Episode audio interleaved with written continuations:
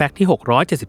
672 ใครๆก็รู้ว่าเมืองหลวงของจีนคือกรุงปักกิ่ง แต่กว่าจะมาเป็นเมืองหลวงอย่างเช่นปัจจุบันสำหรับประเทศจีนที่มีประวัติศาสตร์มาอย่างยาวนาน ผ่านการปกครองและผัดเปลี่ยนแผ่นดินมาแล้วหลากหลายราชวงศ์เปลี่ยนขั้วอำนาจจากฝ่ายหนึ่ง ไปยังอีกฝ่ายหนึ่งนับไม่ถ้วนทำให้ประเทศจีนในสมัยก่อนมองว่า ควรมีเมืองหลวงสำรองไว้ อันเนื่องมาจากเหตุการณ์เมือง ความปลอดภัย และความมั่นคงที่เกิดขึ้น ซึ่งเมืองที่ก่อตั้งในลักษณะนี้จะถูกเรียกว่า เมืองหลวงแห่งที่สองหรือเผยตู จากข้อมูลในหน้าประวัติศาสตร์ของจีน เมืองหลวงสำรองมีมาตั้งแต่สมัยราชวงศ์โจตะวันตก หรือเมื่อเกือบ 1,100 ปีก่อนคริสตศักราช ขณะนั้น นครเฮ้าจิน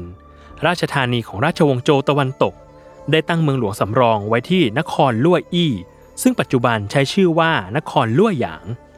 เป็นเมืองหลวงแห่งที่สองของราชวงศ์ โดยหลักในการพิจารณาเมืองหลวงสำรอง ในประวัติศาสตร์จีนมีหลักใหญ่อยู่ 3 ข้อ ได้แก่ ข้อที่ 1 ความเป็นราชวงศ์ เมืองนั้นต้องเคยเป็นราชธานีของราชวงศ์ก่อนๆ หรือเป็นราชธานีแรก ๆ ในการสถาปนาราชวงศ์ ข้อ 2. ความเป็นกษัตริย์ เมืองนั้นต้องเคยเป็นฐานอำนาจเดิม ถิ่นฐานเดิมของปฐมกษัตริย์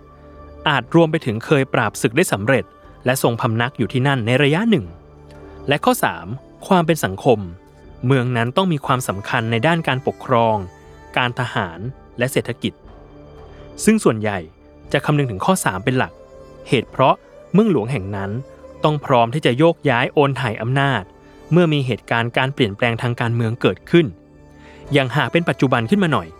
มหานครฉงชิ่ง ครั้งหนึ่ง ก็เคยถูกสถาปนาให้เป็นเมืองหลวงสำรองของรัฐบาลพรรคก๊กมินตั๋งกับเขาด้วยเหมือนกัน